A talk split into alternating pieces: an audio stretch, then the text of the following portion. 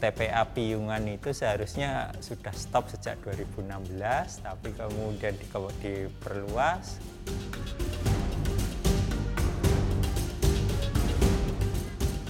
Kalau saya melihat ada dua aspek, satu kesejahteraan ternaknya, kedua itu ada kemungkinan cemaran-cemaran senyawa beracun seperti logam berat ataupun uh, bakteri patogen yang pasti akan masuk dalam tubuh si sapi itu.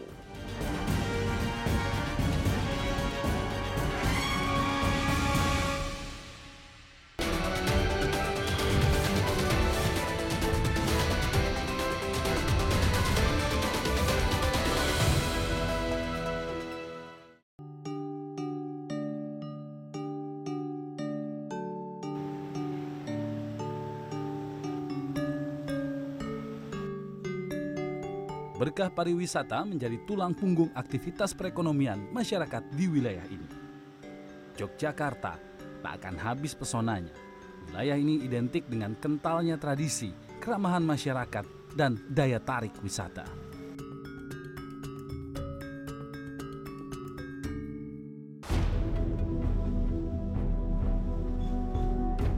Namun di balik gemerlapnya wisata, teror sampah menghantui kota Gudeg.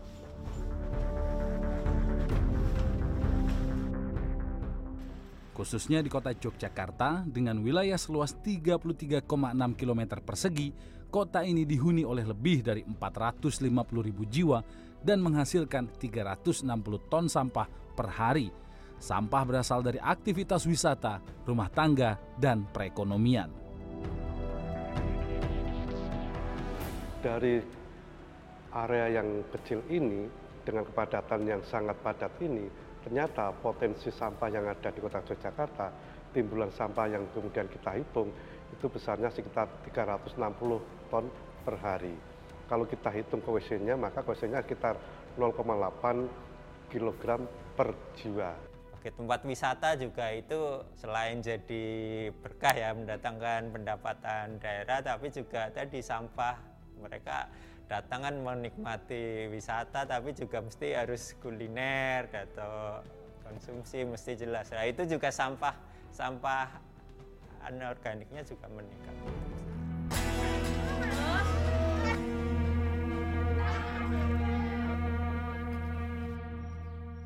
Pemerintah kota sudah menyadari masalah ini Per 1 Januari 2023 dilakukan gerakan untuk mengajak warga memilah sampah untuk mengurangi produksi sampah.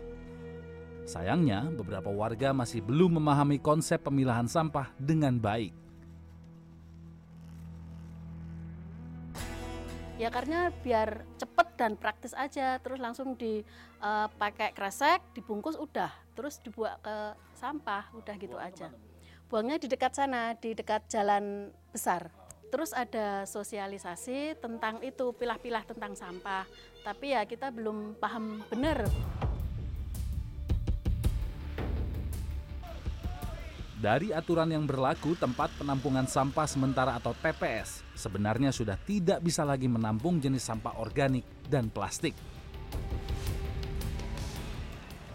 Pak Johannes, uh, semenjak awal Januari warga udah harus milah sampah sendiri. Iya. Nah, yang masuk ke depo ini berarti sampah dari warga itu sampah apa aja Pak berarti di sini? Seharusnya sampah yang masuk ke depo adalah sampah uh, organik sama residu. Residu, residu aja. Iya. Okay. Uh, yang lain? Yang lain nanti Harusnya kalau dipilah. Di, kalau dipilah dari rumah, rumah tangga. Uh, nanti bisa dimasukkan ke bank sampah hmm. gitu. Okay. Tapi ya Kayak gini kenyataannya. Saya lihat masih banyak aja nih Pak. Iya. Masalah pengelolaan sampah kian rumit karena keterbatasan tempat penampungan akhir yang dimiliki provinsi ini.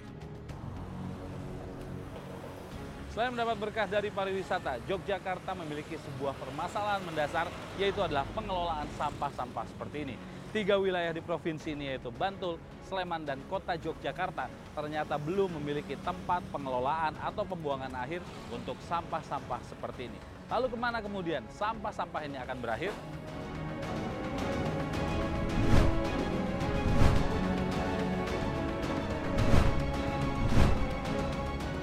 Dinas Lingkungan Hidup Provinsi Daerah Istimewa Yogyakarta mencatat setiap harinya TPA Piyungan menampung sekitar 700 hingga 900 ton sampah dari tiga wilayah tadi. baik Kabupaten Bantul, Sleman, dan Kota Yogyakarta memang sangat bergantung dengan keberadaan TPA Piyungan sebagai tempat pembuangan sampah akhir dari wilayah masing-masing. Hal ini membuat penumpukan sampah di TPA ini begitu cepat terjadi dan berdampak dengan lingkungan sekitar.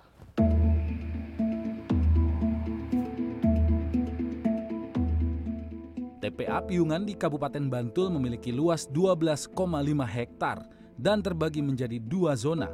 Sejak 1996, TPA ini menjadi lokasi pembuangan sampah dari tiga wilayah. Beban sampah yang begitu berat membuat dua zona utama yaitu A dan B ditutup sementara sejak November 2022. Eh, TPA Piyungan itu seharusnya sudah stop sejak 2016, tapi kemudian di, diperluas, masih bisa menampung, beroperasi, tapi sering itu juga sering buka tutup oleh masyarakat. Ya, kemudian itu eh, akhirnya memang ya kapasitas TPA itu sampai eh, detik ini harusnya itu sudah berhenti. Kelebihan kapasitas penampungan di TPA Piungan sempat membuat tiga wilayah kewalahan. Pada Mei dan Oktober 2022, Dinas Lingkungan Hidup Provinsi Daerah Istimewa Yogyakarta menutup TPA selama beberapa hari karena masalah kapasitas dan protes warga sekitar.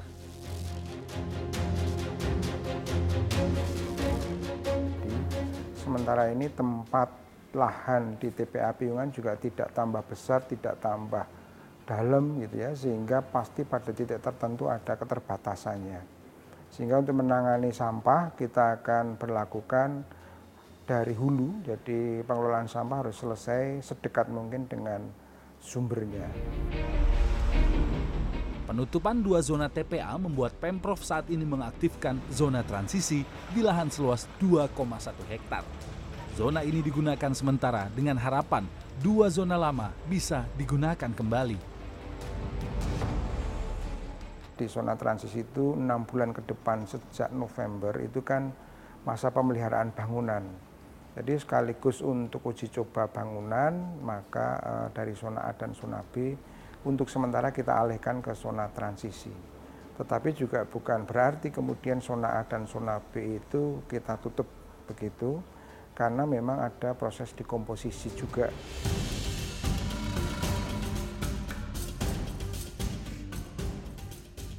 Aspek sosial tak luput terdampak dari masalah di Piungan.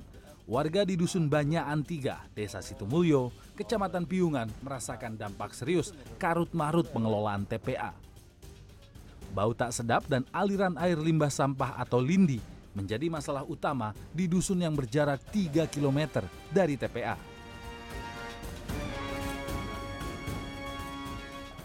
Ini saluran yang biasa dipakai untuk irigasi sawah warga, Pak yeah. jalur air ini. Yeah. Kondisinya bagaimana sekarang?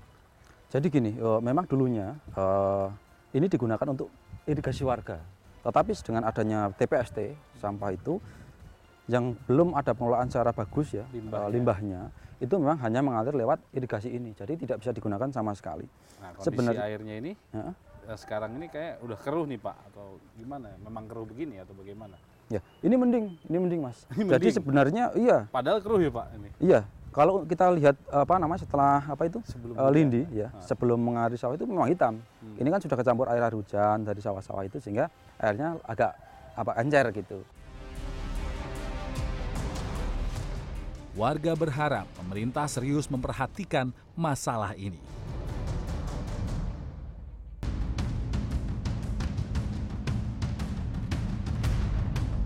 Oke, saya kalau kesenggol jatuh pemulung ya Pak? Iya, kapan-kapan jatuh gitu.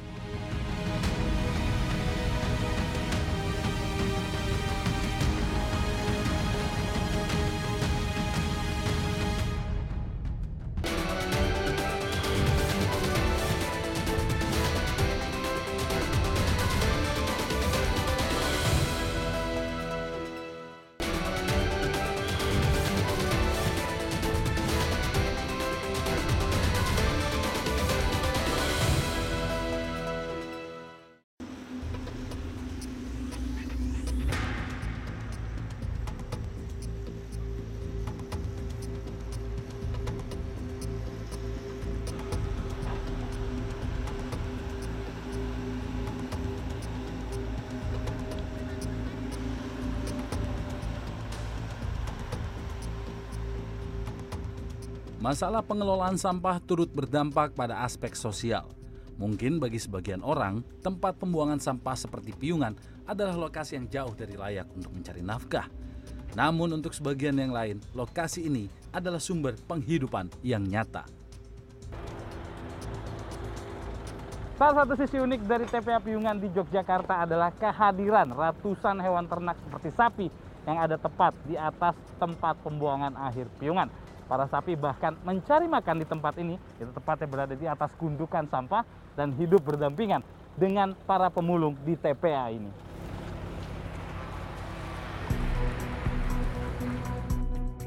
Dinas Pertanian dan Ketahanan Pangan Provinsi Daerah Istimewa Yogyakarta mencatat pada 2015 jumlah sapi di TPA Piungan mencapai lebih dari 2000 ekor. Jumlah itu kemudian berkurang seiring penutupan dua zona lama. Saat ini tercatat lebih dari 500 ekor sapi yang mencari makan di tempat sampah itu. Jadi memang ada kesulitan-kesulitan yang eh, dalam rangka penegakan aturan ini menjadi tidak clear ya, karena memang yang diatur sesuatu yang sebenarnya eh, tanpa aturan pun harusnya sudah tidak dilakukan, sudah tahu gitu. Makanya seperti itu. Ya kami hanya mengimbau ya, mengimbau. Meskipun himbauan itu arahnya ke mana juga nggak ngerti. Aktivitas di TPA Transisi Piungan begitu hidup. Ratusan sapi seolah berlomba dengan para pemulung mengais rezeki.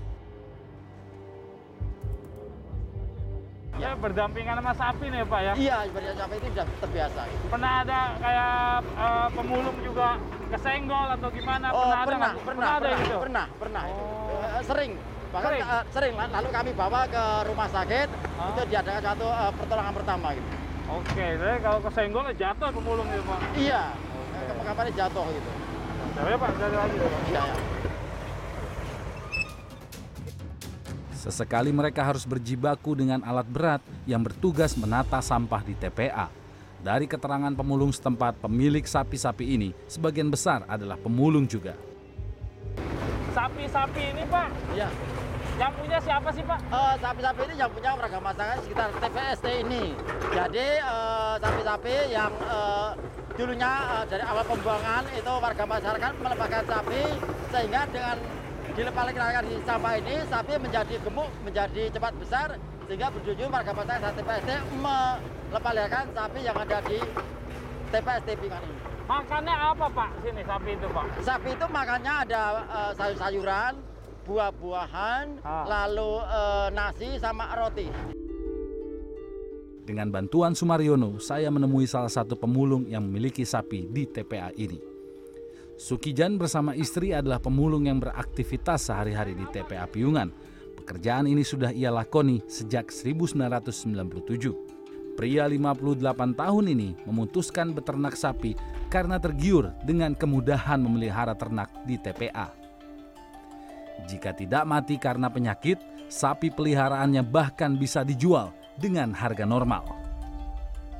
Kenapa ya Pak mutusin akhirnya sapinya dilepas di tempat pembuangan sampah ya Pak? Alasannya mungkin Ya. oh ya, lebih apa ekonomi sekali apa ya? Iya. Gimana? Lebih mudah ya lebih mudah daripada cari rumput. dari rumput ya. Oke baik. Nah sejauh ini Pak sapi ini dijual apa enggak Pak?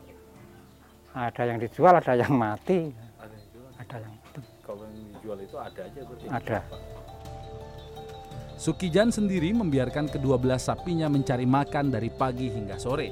Sapi-sapi miliknya bahkan sudah dilatih untuk kembali ke rumah Sukijan yang letaknya masih di kawasan TPA. karena dulu itu mudah dilepas di sampah itu tidak mencarikan makan. Kalau sekarang kok mencarikan makan sudah sulit makannya sapinya. Dinas Pertanian dan Ketahanan Pangan Provinsi menyebut ada unsur kesengajaan dari pemilik sapi untuk membiarkan hewan ternak mencari makan di TPA. Ini lebih kepada mereka mencari keuntungan dengan cara sederhana, ya, dengan punya sapi tanpa digembalain, tanpa dikasih makan, dia tetap hidup, bahkan ya gemuk, ya kan. Sementara kalau orang yang nggak tahu, harga jualnya nggak beda. Bagi orang yang nggak tahu nggak beda. pakan sapi yang berasal dari tempat sampah berpotensi menimbulkan berbagai penyakit.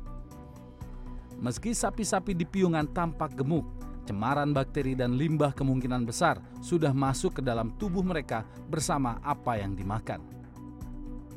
Kalau kita melihat sapi ada di tempat uh, pembuangan akhir itu satu aspek pertama itu sebenarnya kayak animal welfare, isu yang yang sekarang lagi berkembang atau kesejahteraan ternak itu. Ternak itu kan sebenarnya butuh lingkungan yang nyaman gitu. Uh, pakan yang sesuai dan kemudian tentunya ada air. Nah, kalau di piungan itu kan sebenarnya ya sapi ya makannya di situ ya ada sayuran limbah sayuran diisi makan kemudian kadang ya plastik ada makanan dengan campur plastik jadi makan kayak gitu kemudian yang kedua itu ya ya air gitu padahal kalau semuanya di dalam sampah ini kan kita nggak tahu dan banyak memang kandungan cemaran kayak bakteri patogen kemudian ada logam berat gitu. Selain aspek kesejahteraan hewan, kondisi ini juga berdampak pada kelayakan daging sapi untuk dikonsumsi para pemilik usaha pemotongan hewan ternak enggan menggunakan sapi piungan. Namun, distribusi sapi yang tidak bisa ditebak membuat pemilik usaha kadang mendapatkan kondisi daging yang tidak segar. Dari segi kualitas beda banget lah. Bedanya dari tekstur warna, dari bau juga beda sama daging yang benar-benar sapi fresh, sapi ternak gitu loh. Ya. kalau mungkin kalau nggak tahu diantar sapi dari mana mungkin bisa soalnya kan kita nggak bisa bedain oh ini sapi dari sini dari sini kan kita nggak tahu. Mungkin dari piungan dijual ke pasar juga bisa. Nah di pasar mungkin bobot sama harganya masuk ya kita ambil. Daging hewan yang tercemar jika dikonsumsi manusia secara terus-menerus bisa menimbulkan dampak serius. Kalau uh, uh, kayak patogen ataupun logam berat itu ya bisa sampai ke cancer, kemudian paling ya paling anu pasti diare gitu, inflamasi di saluran pencernaan gitu ya. Jadi itu yang yang mungkin banyak terjadi. Kalau orang-orang makan yang nggak nggak nggak sehat atau kemudian tercemar oleh senyawa beracun kan paling nggak langsung diare pertama gitu ya. Dan kalau itu tertimbun terus tertimbun terus ya bisanya bahaya sampai cancer gitu. Meski dengan tegas melarang pelepasan hewan ternak di TPA Piungan, Dinas Pertanian dan Ketahanan Pangan Provinsi Daerah Istimewa Yogyakarta belum mampu secara masif melakukan evakuasi hewan ternak. Pemerintah daerah saat ini fokus untuk melakukan pengawasan untuk peredaran daging sapi di pasaran. Kalau khusus memantau sana memang kami eh, belum ya, belum. Tapi manakala kita memantau kesehatan daging yang ada di pasaran, ini kita selalu lakukan. Kan kita ada tim pengendali inflasi daerah. Pengendalian dan pemilahan sampah agar tidak semuanya berujung di TPA ini menjadi salah satu kunci untuk menyelamatkan hewan-hewan dan peredaran daging sapi yang dikonsumsi oleh masyarakat.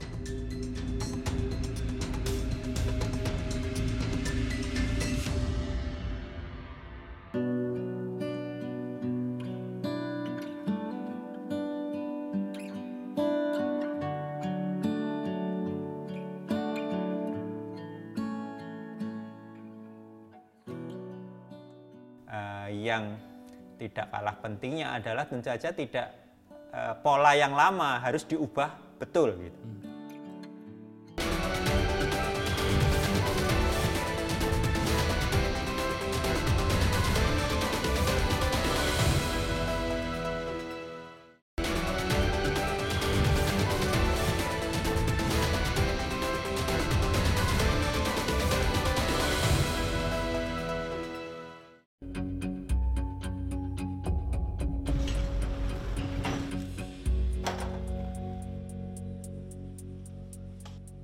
Mengelola sampah di sebuah wilayah sejatinya adalah tugas bersama. Masyarakat dan pemerintah harus bahu-membahu agar sampah tidak menjadi bom waktu yang menghasilkan masalah di semua aspek kehidupan. Untuk TPA Piungan, skema pengolahan sampah menggunakan teknologi tengah disiapkan pemerintah setempat yang akan bekerja sama dengan pihak swasta. Ditargetkan pada 2026, Piungan tidak lagi akan menampung sampah tanpa diolah. Kalau uh, beberapa kota ya, jadi mungkin Surabaya, mungkin Solo, mungkin Cilacap itu pun juga sudah ada. Dan masing-masing daerah memiliki karakter dan tingkat ekonomis uh, tertentu. Nah untuk Jogja ini untuk sementara waktu kita akan uh, hasil kajian itu mengatakan bahwa yang paling ekonomis untuk sampah di Jogja akan memakai uh, mechanical biological treatment. Sementara menunggu solusi jangka panjang, pemerintah perlu mendorong edukasi mengenai pengelolaan sampah dari sumbernya kepada masyarakat. Yang tidak kalah pentingnya adalah tentu saja tidak uh, pola yang lama harus diubah betul gitu. Hmm. Sehingga nanti yang masuk ke piungan new piungan itu katakan seperti itu adalah hanya sampah residu saja. Hmm. Nah, yang lainnya ke mana? Itulah peran serta masyarakat yang harus bertanggung jawab, mengurangi dan sebagian juga mengolah. Nah, tentu saja di situ juga masyarakat kalau tidak ada edukasi, tidak ada sosialisasi itu juga mungkin gegap. Kadang mulai yang paling dasar saja memilah sampah.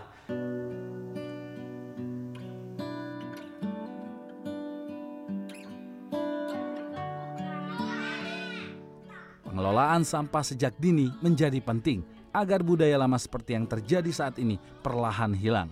Setidaknya hal itulah yang diyakini oleh pengurus salah satu taman belajar Among Siwi di Dusun Pandes, Desa Panggung Harjo, Kabupaten Bantul.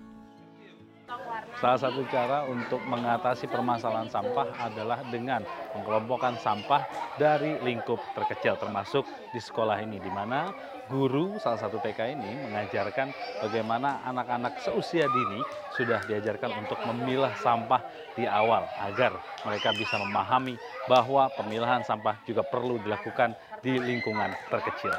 Organik masih warna warna hijau, Sejak berdiri pada 2011, sekolah ini mewajibkan orang tua dan siswa untuk membawa sampah non-organik sebagai alat pembayaran. Jadi waktu itu kita berpikir sampah udah di mana-mana, kemudian gimana sih supaya sampah itu lebih bermakna, nggak hanya sekedar sampah yang dibuang tidak ada nilainya, tapi kita buat uh, lebih bernilai. Akhirnya kita satu yang pertama uh, lembaga pendidikan ini berdasarkan tentang lingkungan sekitar. Jadi kita uh, eh, SPP-nya pakai sampah. Sistem ini disambut baik orang tua siswa. Selain meringankan biaya bulanan, orang tua senang anak-anak mulai menyadari cara pengolahan sampah di rumah. Itu ada kardus bekas itu, saya kayak kardus bekas snack itu, saya pilah-pilahkan, terus uh, saya masukin ke plastik terus kalau setelah habis minum botol mineral itu saya kumpulin juga kadang anak sendiri yang minta ini nanti buat dibawa buat sekolah Sampah yang dikumpulkan di sekolah kemudian dibawa ke bank sampah Panggung Harjo untuk ditabung dalam bentuk tabungan emas. Ada banyak cara bagi sebuah lingkungan untuk bisa mandiri dalam pengelolaan sampahnya dalam rangka meminimalkan pembuangan sampah dari lingkungan di Dusun Karangploso, Desa Sitimulyo, Kecamatan Piungan, Bantul, para ibu yang tergabung dalam Bank Sampah Karangploso menginisiasi pembuatan ekoenzim dari sisa sampah organik rumah tangga. Cairan ekoenzim memiliki manfaat khususnya bagi rumah tangga. Sejauh ini warga menggunakan hasil ekoenzim untuk kebutuhan rumah tangga masing-masing. Ekoenzim itu adalah larutan, jadi larutan multifungsi itu hasil fermentasi dari e, tiga bahan yaitu air, kemudian e, molase. Molase itu e, apa? gula tetes tebu atau mungkin istilahnya ada yang gula merah tebu gitu. Kemudian yang ketiga adalah BO. BO itu bahan organik. Nah, bahan organik di sini adalah yang diutamakan adalah kulit buah. Kulit buah yang masih layak. Proses pemilahan dan pengolahan sampah di dusun ini sudah dilakukan sejak 2018 diperlukan kerja ekstra untuk membuat lebih dari 40 keluarga terlibat aktif dalam pengolahan sampah secara mandiri. Tapi harus masyarakat harus mau nggak mau harus menyadari semuanya itu Pak. Karena apa ya tadi kita kalau tidak sedini mungkin berlatih seperti itu sama nanti ada mau dibuang ke mana tidak ada tempatnya untuk uh, provinsi DI itu karena mau ada penutupan sampah itu. Edukasi mengenai pengelolaan sampah menjadi langkah paling realistis yang bisa dilakukan untuk permasalahan di Yogyakarta. Jika budaya baru membuang sampah diterapkan, persoalan sampah di kota Gudeg akan terurai dan tidak menjadi bom waktu. Masyarakat itu mulai dibudayakan harus memilah. Nah, eh, kenapa harus ada pemilihan di tingkat masyarakat? Karena sampah itu itu eh, sebagian besar adalah sampah organik. Mungkin hampir 80 persen 70 80 persen. Dan itu biasanya adalah kita kenal juga sebagai sampah basah